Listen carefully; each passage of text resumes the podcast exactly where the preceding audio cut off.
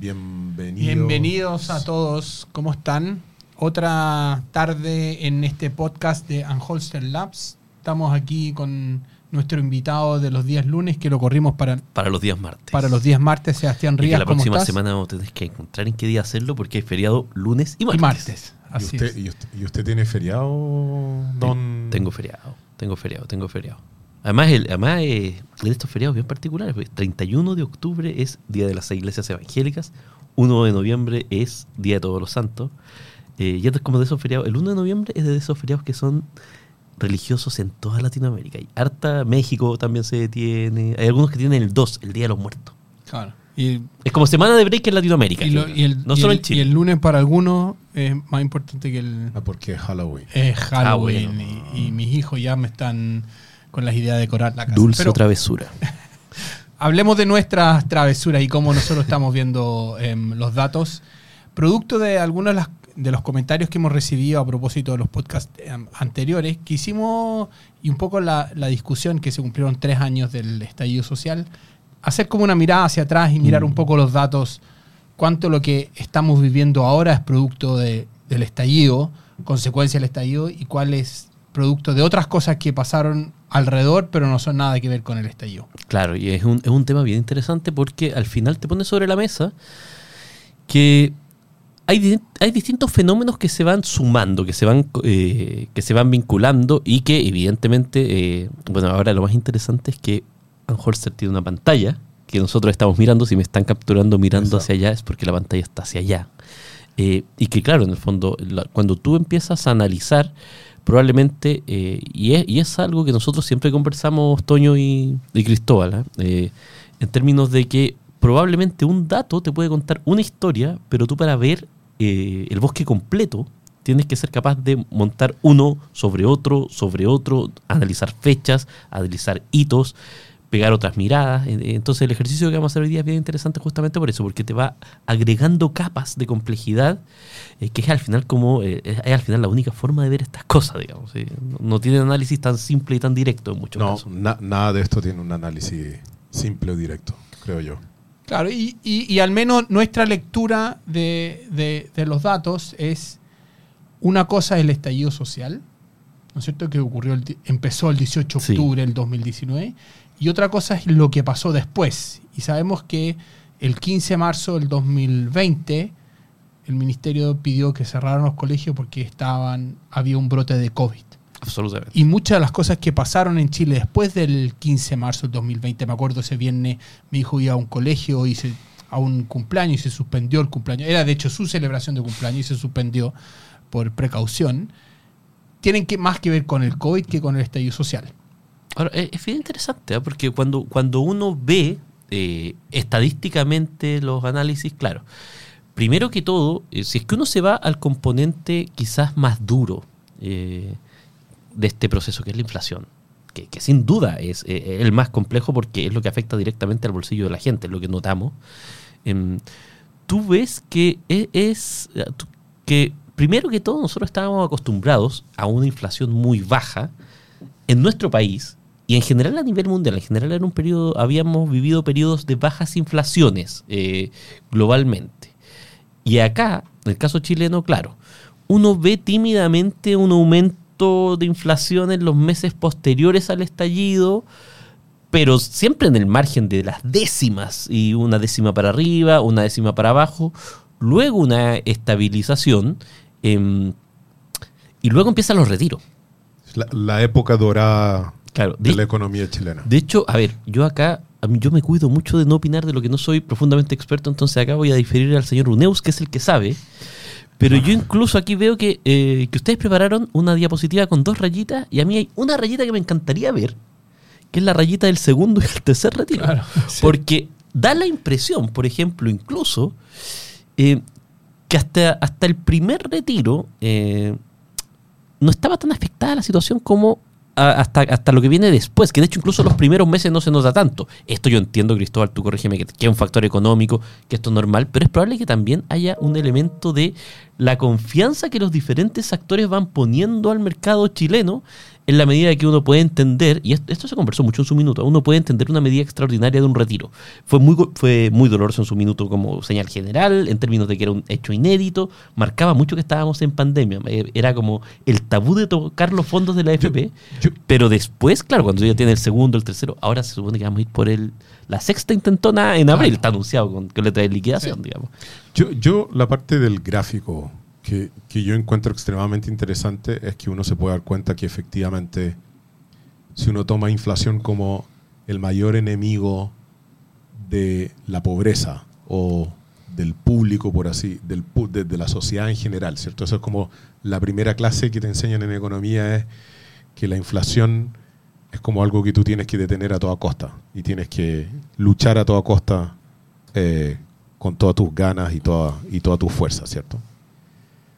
Cuando uno mira esto, encuentra que de enero del 2010 hasta octubre del 2019, efectivamente nosotros estábamos en un periodo de gloria de la economía chilena, porque inflación baja, gloria, me refiero. Y acá, y acá nuevamente muchos van a decir son los 30 años, no son los 30 años, etcétera.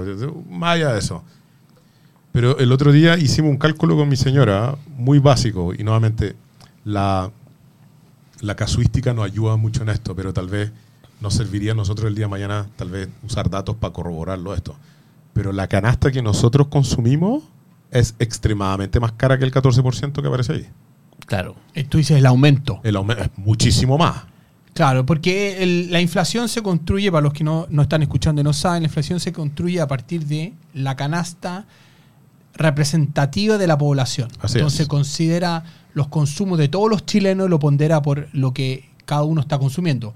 Por ejemplo, los sectores más populares consumen más pollo, menos carne, y los sectores más pudientes comen más carne y menos pollo. Eh, unos toman bebida, otros toman vino, unos comen más ensalada. Entonces, cuando yo meto todo eso en la juguera, la inflación es el aumento promedio que sufren los chilenos. Obviamente, los chilenos más ricos consumen una cosa distinta que los chilenos más pobres. Claro. Y por lo tanto, el aumento de la canasta es No, distinto. y, y de hecho, de hecho, siempre que conversamos, hay, por ejemplo, elementos como el pan. Tú sabes que lo más doloroso para, el bolsillo es cuando empieza a aumentar el pan, porque ese es un alimento de primera necesidad y presencia total en las casas de los chilenos. Entonces, eso le afecta brutalmente a, lo- a los sectores más pobres de la población. Y de hecho, la inflación eh, en los alimentos, el costo de vida, ha sido particularmente sensible. Y eso es algo que es complejo porque en el caso, por ejemplo, de la alimentación, que ha subido, entiendo, un poco más que el 20, del 20%, em, es algo que tú... eh, es muy complicado que recortes. Puedes recortarte algunos gustos, pero, pero hay un punto donde tienes que alimentarte. O sea, no es que no puedes hacer ese gasto. Salió un reportaje el otro día de cómo la gente está cortando gastos en Europa, sobre todo preparándose para el invierno, en que van Sí. a pasar un invierno sin calefacción y probablemente cortando mucho en el tipo de productos que están consumiendo. Eh, yo creo que para allá vamos, o sea, no- no, me queda ninguna duda, con una inflación de 14% anual. No, y, a- Eh, y Claro, yo- claro. si uno ve el gráfico, el gráfico va subiendo, subiendo, subiendo, y, y el último, los dos últimos puntos están como en la misma línea. Uno escucha mucho que el- llegamos a- el vértice. al, al punto más arriba y ahora esta Sí. cosa debería empezar, la inflación debería empezar a, a Pero- aumentar, pero cada vez menos. Pero sabes, Cristóbal, uno es muy impresionante como hay algunas correlaciones que no implican causalidad necesariamente. Pero uno dice, bueno, cuando hay cambio de gobierno aumenta súper, aumenta bastante. ¿Qué pasa ahí mismo? Por esos mismos días, y, y de hecho hay, hay un había hoy día una conversación en Twitter en esa línea, eh, también es la guerra en Ucrania. Claro. La guerra en Ucrania De impactó la la inflación a nivel mundial, pero, pero, es, razón. pero es- está donde mismo el cambio de gobierno. No, Puede ser Claro. una rayita un poquito más acá, pero, pero es, es lo mismo. Y ese es un factor que efectivamente impactó no solo la inflación chilena, sino que la inflación a nivel mundial. Ucrania, que uno estas cosas en un mundo globalizado no las sabe hasta que las sabe. Eh, es un exportador de granos, de cereal. El eh, 25% de los cereales del mundo vienen de ahí. Es el, el granero de, de Europa y para qué Claro. decir la influencia que tiene en el mundo. Claro, entonces uno dice, bueno, ¿y, qué, y si Chile no estaba importando de Ucrania? Bueno, es que hay países Afectan. que importan desde Ucrania. Esos países, si, si no importan desde Ucrania, van a importar desde otra parte. Probablemente en algún punto tú llegas a que se empiece a encarecer todo el proceso, digamos. Claro. Eh, Si, si nosotros vemos el otro gráfico, esto es como una favor. mirada, si miramos el, el del tipo cambio, ¿no es cierto? Eh, o miremos primero el, el- miremos el del tipo de cambio que tiene que ver con, con la inflación. También vemos cómo subió el tipo de cambio. Aquí hubo más movimiento. Sí. Siento que hay fuerzas, hay otras fuerzas económicas eh, midiendo el tipo de cambio, tiene que mucho que ver con nuestra relación con el resto del mundo, ¿no es cierto? Entre el estallido y el primer retiro, el tipo de cambio se pega una Es subida. divertido porque si yo voy a algo así como abril del 2008, el tipo de cambio más bajo, y el día que compré, que compramos la casa con mi señora, el tipo de cambio más bajo de la historia, yo creo, 4.17. Ese fue lo que compramos la casa ese día. Eh, se ve un aumento entre antes del estallido y después del estallido el tipo de cambio y después con el primer retiro cae. Claro, el- pero esto, es bien interesante porque aquí tú ves, sí, por ejemplo, algo que uno podría decir, aquí hubo un efecto estallido. O sea, en, en este tipo de estadísticas, cuando tú empiezas a ver, cuando ves lo que ocurre en el tramo, eh, efec- efectivamente hay un salto entre octubre y noviembre que es gigantesco. Claro, después con la pandemia ese salto se profundiza. Pero hay, hay- un salto. Uno dice, bueno, entonces es probable, es probable que cuando uno dice, bueno, no, es que uno, uno siempre tiene como dos explicaciones. Lo primero es decir, es súper injusto, y es súper injusto, culpar de todo al estallido. Y eso es verdad. Hay una pandemia de por medio, hay, un, hay factores internacionales que explican muchas cosas. Pero también cuando uno ve estos datos, Cristóbal Luneus, uno dice, bueno, pero tampoco es descartable que haya algo a la base también que haya afectado. No, yo creo que el tipo cambio, el tipo de cambio, yo creo que sí hubo un efecto del, del- del estallido. Em, no sé si la magnitud que, que ahí aparecen como casi 100 pesos, 70 pesos, ¿no es cierto? Em, antes y después del, del mes del estallido. Em, pero sin duda que hubo un efecto del, del- del estallido y después el retiro también tuvo un efecto, em, aunque mucho menor en, en- en la tendencia. Y uno ve ahora cómo en la última parte del 2021 y después al principio del 2022 el dólar siguió subiendo y el dólar tiene un, un traslape en la inflación por todos los productos que Pero nosotros si tú compramos. correlacionas este tipo de cambio con, con el valor del precio del cobre, ¿eh? Ah, el precio del cobre iríamos puesto aquí, no lo pusimos. Una, una porque el buena- precio del cobre te trae una cantidad de dólares Claro. infinita ¿eh? y, Sí, a- y pero el amortigua, fisco- y pero el amortigua un no poco el siempre efecto. ¿no? está... No estoy de acuerdo contigo, solo digo amortigua un poco. El fisco no siempre ejecuta y, la, y las empresas mineras también muchas tienen cuentas en dólares, entonces, claro. Se quedan con la plata afuera, no se la quedan- traen. claro, o la tienen en dólares. No la- Pero psicológicamente como que te dice, oye, el precio está alto, el dólar debe estar bajo, ¿no? Claro. Em, pero aquí- se ve más, más volatilidad o más movimiento alrededor del, del, del- del estallido. Y si finalmente vamos al, al IMASEC, ¿no es cierto? Al, al otro Que gráfico. está justo antes. que estaba justo antes. Aquí se ve claramente más movimiento, se ve una caída en el, en el IMASEC, que es nuestro medidor de actividad económica. En el mes del estallido, bueno, hubo casi la segunda Sí. mitad del mes, casi en muchos sectores no se pudo sea, trabajar. Walmart perdió 150 locales. Claro. Em, que después se profundizó en noviembre, después volvió a subir y ya antes del primer retiro em, venía cayendo producto de la pandemia. Pero es súper interesante, Cristóbal Uneus y Antonio, cuando uno pone todo esto en conjunto, cuando uno ve la mirada. Y acá voy a, eh, voy a manifestar lo obvio. Uno podría decir que en el caso chileno al menos, eh, nosotros estuvimos sujetos a una un triple estrés. La economía y la sociedad estuvo sujeto a un triple estrés donde es probable que algunas cosas pesaron más que otras, pero todas influyen. Primero el estallido social, luego la pandemia y luego algunas decisiones específicas, como fueron los retiros dentro de la pandemia. Y eso te cambia el escenario total que tú estás enfrentando económicamente de tu mercado de capitales, eh, del nivel de confianza que tienen los inversionistas, eh, lo cual todo hace entender que el escenario donde tú estás parado hoy día es muy distinto al escenario donde estabas parado hace tres años y que evidentemente la situación, eh, la situación, y esto en general cuando tú lo dices, eh, cuando, cuando tú lo escuchas por lo menos, es una situación compleja y probablemente la perspectiva económica por lo menos los próximos seis meses es compleja. Pero es porque eh, también en el caso de nuestro país se acumularon una sobre otra, sobre otra, y está en un escenario hoy día donde eso hay que, hay que administrarlo. Este es el minuto donde uno, eh, si hubiéramos estado hace 30 años atrás, uno diría, bueno, es el momento de un pacto. Eh, hoy día eso se ve medio imposible.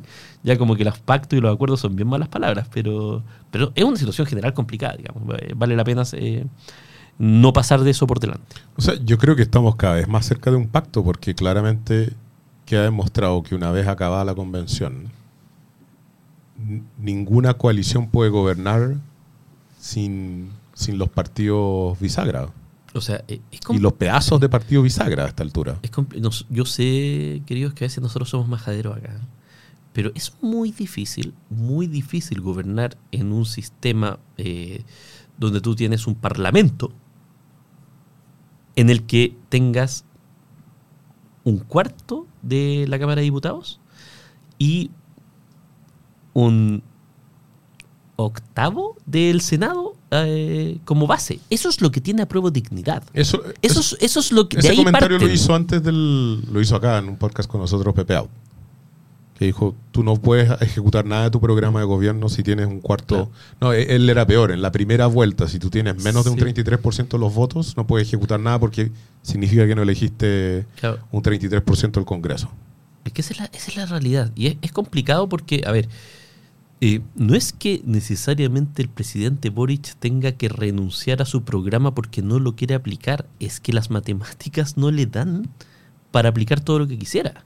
Eh, y, es, es un hecho que lamentablemente uno ve que todavía hay cursos de coalición, de, de colisión dentro de las coaliciones, eh, de personas que van con un discurso que no están ajustados con eso. Podemos subir un poco de nuevo el gráfico a la inflación, solo un segundo.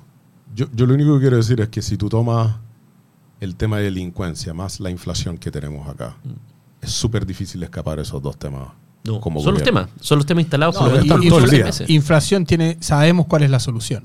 Dolorosa, pero Dolorosa. Es subir tasa, apretarte Claro. el cinturón, no es un Contraer lugar... el gasto. Está absolutamente en contra y es un, eh, y es un antónimo a transformación. Y, y depende de dos, de dos instituciones, el Banco Central y el Fisco. Sí. Claro.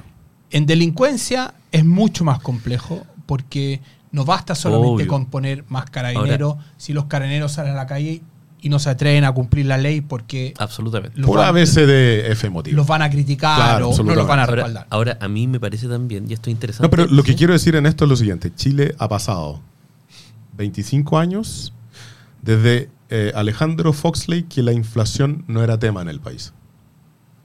Y ¿Te veníamos acuerdas, bajando, ¿Te acuerdas y de la época de. Alejandro Foxley Sí. en el cual él trató de cambiar la metodología y le recomendaron que no lo hiciera la metodología del cálculo de la inflación? Hubo una época en el cual Alejandro Foxley estaba en pro de sacar algunos ítems de la canasta de la inflación para efectos de, de- Claro. de decir, oye, la inflación no es tan alta, y qué sé yo. Y le dijeron, no, no, no. Si tú cambias el indicador de la inflación, la gente va a dejar de confiar en ti y la inflación se va a disparar de nuevo. Entonces siguieron, aguantaron el, aguantaron el chaparrón, pero acá nosotros no hablamos de inflación en Chile desde hace mucho tiempo. Absolutamente. Sí, hace, hace mucho tiempo. Ahora, mucho tiempo que el tema de la meta de inflación es estar bajo el 6%, Claro. 7%, incluso si vamos un poquito más atrás podríamos poner la crisis del 2008, podemos poner la No, en crisis, la crisis asiática, 2008 la mexicana, llegó casi al 10 claro, y ya era porque tema. hubo un shock de, de, de oferta. de oferta, ¿no es cierto? Y después cayó abruptamente. De hecho, aquí se puede ver como en enero del 2010 Era negativa. Era negativa, ¿no Claro. es cierto? Em, pero la inflación no era tema y entonces para mucha gente ahora la inflación la están viviendo en el día a día. Por primera vez. Y estáis viendo el precio del pan llegar a niveles que no ha llegado antes, estáis viendo el precio de las cosas llegar a niveles que no han llegado antes. Entonces, el punto que llego yo es que por más que tú quieras tener un programa de gobierno, programa de gobierno es como ganar una elección, otra cosa es como gobernáis. Noam Titelman lo decía el otro día, digamos. Al final, a nadie le van a cobrar el- si, cuánto hizo del programa de No, gobierno exactamente, No, sino no, de no. cómo. y Cristóbal, y cómo te- Cristóbal mencionó algo muy cierto el otro día en una conversación que tuvimos nosotros dos en un café. Tenéis 100 días para poner tu programa de gobierno de lo que quería Sí. hacer del programa de gobierno en funcionamiento. Ya pasamos ese, No. ese hito hace mucho a ver, tiempo. además, ojo, que el sistema de gobierno chileno, eh, la duración del periodo presidencial te genera ese incentivo. O sea, es complicado para un gobierno que tiene cuatro años y, don- y que se va a medir en una elección em, a los dos años y medio. Estoy hablando del estándar, digamos, porque, Sí. porque eso es lo que pasa con las elecciones municipales, que es el primer test. Eh, es muy complicado cuando tiene que tomar medidas, eh, tomarlas porque probablemente si el gobierno tomara las medidas de contracción que tiene que tomar y, y fuera súper disciplinado, eh, probablemente no va a ver nunca los frutos. Y probable, probablemente Pero- no alcanza a verlo en dos años y medio. Pero el, el número que a mí me llama la atención en los últimos días es 44. 44 días tardaron los ingleses en sacar a la primera ministra. Liz Truss. ¿Por qué ¿por qué nosotros tenemos que tener un concepto de que lo que nos está ocurriendo y las variables y lo, y lo pendular que está funcionando la sociedad hoy en día requiere que uno quede con un sistema que sea tan poco flexible en la forma de, de explotar? Ah, lo que pasa es que tú estás mirando un sistema parlamentario que funciona. Hay casos como el de Holanda, donde no tienes gobierno porque no forman gobierno, puede ser 18 Espa- meses. España estuvo en eso. Entonces, el, el Claro. sistema parlamentario tiene ventajas Y desventaja. y Ahora- desventajas. Pero, pero yo estoy diciendo otra cosa, pero deberíamos tener una capacidad, yo creo que el día de mañana, Sí. de que si un presidente no logra acuerdos básicos en el Congreso de cómo ejecutar una agenda, o llame a elecciones. bueno, claro. hubo toda una discusión en la convención de cómo Claro. tú aseguras que un presidente tenga mayoría Claro, en el porque, Congreso. a ver, porque- Obligarlo, porque obligarlo a generar- No, claro, dar los incentivos a un sistema mayoritario o que la segunda vuelta sea con la elección de claro. parlamentario. O a la francesa, alguien mencionaba, que es que tienes un primer ministro. Ver, porque concordemos, concordemos que como están diseñados los incentivos hoy día, la salida de un presidente es una tragedia. O sea, hoy día en Chile, eh, eso es equivalente a el peor de los escenarios. Hubo gente de la convención y hay gente que intelectualmente piensa Pero- que cambiar el modelo para que sea como tú dices, Pero- que sea parlamentario sea y que sea menos trágico, Pero acordemos que en este que en Estados Unidos sería imposible sacar un presidente en 44 días, por el sistema que tiene y todo lo que tú quieras, pero que Inglaterra se mueve en un ámbito de ese tipo de países. O sea, se mueve en un tipo de países en el cual los primeros ministros duran Sí. años y, y- y para estar de acuerdo, los efectos del parlamentarismo significan que Boris Johnson puede ser primer ministro en función de las ofertas y, Claro. y los ofertones que le hagan a la gente. No estás liberado del populismo. Pero también encuentro que hay una parte que es esencial en esto, que es que tú fuiste capaz de dar vuelta a la página de un programa o de una propuesta que le generó al mercado un nivel de, Sí. de miedo profundo. No digamos que los conservadores, el partido posguerra de Inglaterra, es un partido comunista. No, o sea, de es- hecho, no. no para nada.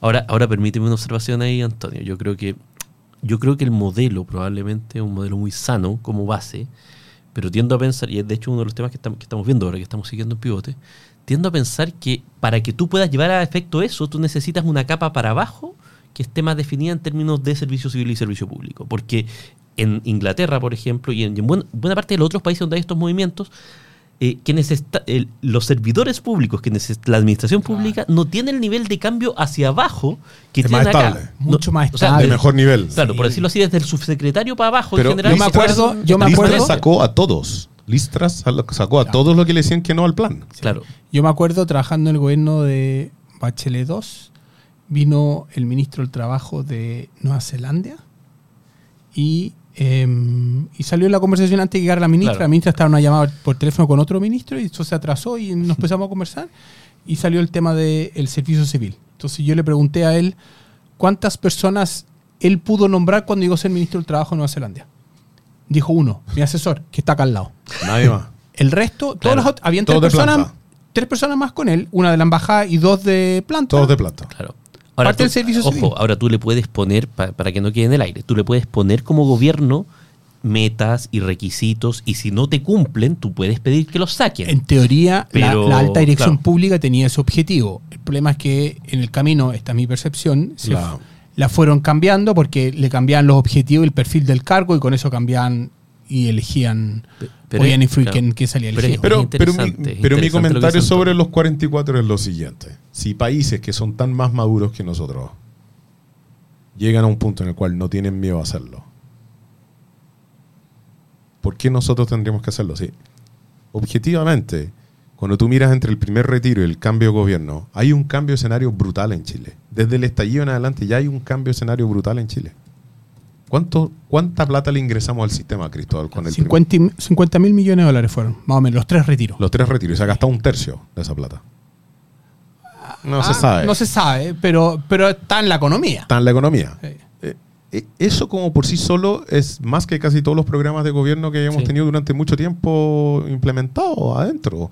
Entonces, yo igual encuentro que acá hay un cambio de escenario brutal y que este gobierno, tal como está así, si tú no lográis un candidato de coalición nacional o si vamos a tener un gobierno que va a estar empujando una agenda que está absolutamente desconectada, eh, Yo te, a ver, te, de- comp- te compro el Yo- punto, yo digo pero, desconectado pero con de lo No, espérate, no, es que yo creo O sea- que hay algo más simple, que es ¿por qué el presidente no forma un pacto?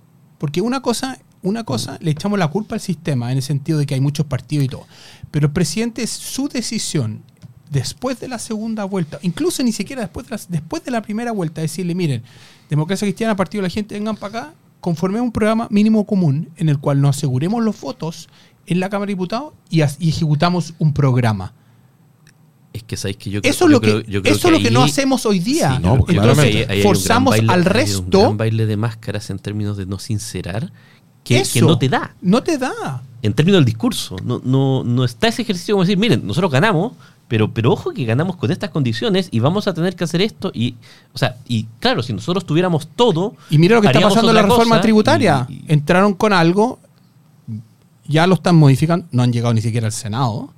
Y, y- y en vez de aceptar y hacer el, el, el check de reality el día después de la primera vuelta, están desangrando el proceso, porque lo hicieron con la reforma, está pasando con la reforma tributaria, va a pasar con la reforma de pensiones. Entonces, estamos... Sí.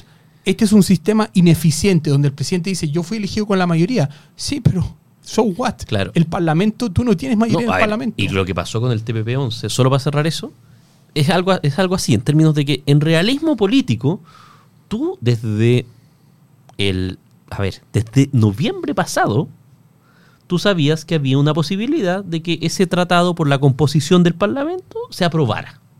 Entonces tú preparas, te, pre- te preparas estratégicamente para ese escenario. Si es hiperprioritario lo retiras, si no es hiperprioritario, tú sabes que eso va, va a ocurrir y te genera un discurso. Y acá parece, Pero- el gobierno parece improvisando en cada paso. Pero eh, déjeme, déjeme adelantarles por lo menos mi visión de esto. Los últimos tres presidentes que hemos tenido en Chile le han tocado. Crisis del 2008, terremoto del 2010, Pandemia. eh, pandemia, estallido social.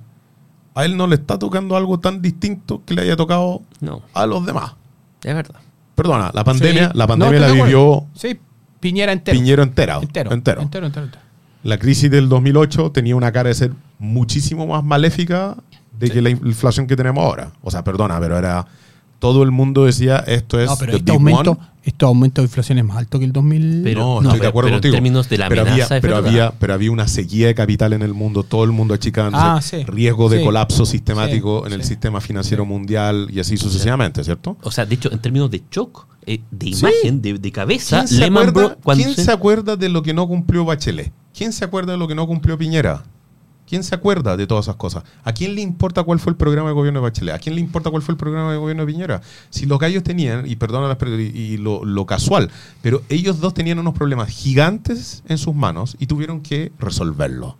Los dos problemas que tenemos gigantes hoy día en Chile son inflación y crimen. Sí. So- Solo decir que Bachelet 1 tenía un programa más ambicioso que Piñera 1, mi recuerdo sí, de sí. memoria. Sí. Y Bachelet 2 tenía un programa más ambicioso que Piñera, Piñera 2. dos, sí. El programa de, Bori- de Gabriel Boric es muy parecido en términos ambicioso a Bachelet 2, con un tercio de los votos en el Congreso. Así es. Bachelet 2 ganó mayoría en el Congreso Tenía- el Senado. y, No, tenía- y armó una coalición. Y tenía los votos y pudo pasar la reforma binominal con el voto de la Lili No, Pérez. y con, y con un escenario económico que si bien no estabas creciendo al dinamismo que Era todo el mundo le gustaría, era a lo menos neutro. Y, y yo diría que neutro para positivo. En Sí. general. Sí. Porque, Y, y sí. además, y agregar en esto, que el cambio de gobierno produjo por los mensajes de campaña una fuga de capital en Chile que fue más o menos, ¿no? Pues eso uno podría. eh, Es, es interesante. Falta. Yo- Vamos- vamos a ir agregando es capas de Todas las interesante. información. personas, todas Yo- las yo personas creo- que yo conozco que trabajan que en el mundo podría- financiero nunca habían ganado unos bonos tan grandes como Yo, los del yo año creo que uno podría ir, cargando capas, porque tú dices, claro, y desde julio, cuando ya se sabían cuáles eran los candidatos, cuál Sí, fue claro. etcétera, etcétera, pero yo quiero rescatar eso. O sea, mirar esto y mirarlo con calma, un ejercicio que se hace bien poco eh, y vale la pena Ahora- vale la pena hacerlo. Ahora debo decir que en general acá en, en Unhoster y, y contigo participando con nosotros somos bien positivos sobre Chile nosotros. ¿ah? Sí. Nosotros no hemos retirado capitales, hemos seguido invirtiendo en el país ah, eh, contra yo sigo pagando mi crédito contra todo cliente corriente. Pero una de las cosas que a mí me sorprendió con el tema de los retiros, y lo comentaba con unos amigos brasileños justo en el medio de las elecciones, y, y estamos a punto de terminar acá, era que yo le explicaba que en Chile existieron retiros que se inyectó plata al mercado y que la gente lo que hizo, en su gran mayoría, uno no está viendo un montón de gente quebrada diciendo no pagué mi crédito hipotecario, no pagué mi crédito consumo, no pagué nada. Pagaron todo. La gente pagó deudas. La gente pagó Cumplió deuda con y cumplió que- con el acuerdo social que tenían. Yo pedí algo prestado, pagué y todo lo demás. Yo creo que para la próxima conversación, yo creo que está más que abierto el tema de los 30 años. Eh, Yo creo que una conversa que vamos a tener que tomarlo por capítulo y mirarlo, no sé, educación, vivienda, salud y cosas por el estilo. Podemos partir por impuestos, dado que está al- impuestos. Por impuestos. para pero- la discusión tributaria. pero ¿por qué lo quiero, lo quiero plantear? Lo que me pasa es que la inflación anual, si tú la tomas desde el regreso a la democracia hasta ahora, va a tener como una maca. Sí, Sí. porque bajó Bajó fuertemente, y después tuvo un plató. Acuérdense de los años de Frei, de, de Frei Ruiz Tagle, en que nosotros prepagábamos deuda que teníamos. Prepagábamos deuda. Entonces también encuentro que es bien injusto la clasificación que de repente el mercado pone sobre Chile, porque cuando prepagábamos deuda subíamos, pero no llegábamos a nivel Claro. A, a, a triple A más, po. llegábamos a niveles eh, A menos, una cosa así, ¿o no? No sé, tú estás ahí en ese mundo, Cristian. No, no, no, yo no estoy en ese mundo, pero sí, estábamos. Pero, pero este, esta curva de la maca que teníamos, que básicamente partía alto y termina alto ahora, no es que termine ahora Chile, pero, pero como que nos pone en un escenario que yo creo que es distinto. Esto es mucho más parecido a los escenarios del regreso a la democracia desde el punto de vista de alta inflación y lo que tiene que hacer un gobierno para verse como serio. po. Sí, pero para mí la conclusión, y eso es muy bueno, es que hay harto material para analizar y un, hermoso tiempo hasta antes de que, si es que se da, yo soy más optimista en eso, tú, Antonio, eres más escéptico, Sí. tengamos una nueva convención y se empiezan a conversar estas como nuevas reglas. Yo creo que vale la pena hacer este ejercicio de de ir acuerdo. mirando y conversar. Y yo creo que acá tenemos, va- Cristóbal cree que va a haber nueva, tú crees que va a haber nueva, yo soy extremadamente escéptico. Yo Bueno. creo que la derrota fue muy potente. Muchas gracias por escucharnos. Nos vemos la próxima semana. Nos vemos, no, la subsiguiente. La subsiguiente. Mira, algo haremos. Algo haremos. Algo haremos. Tal vez el miércoles lo haremos. Eso. Muchas gracias. Chao. Chao.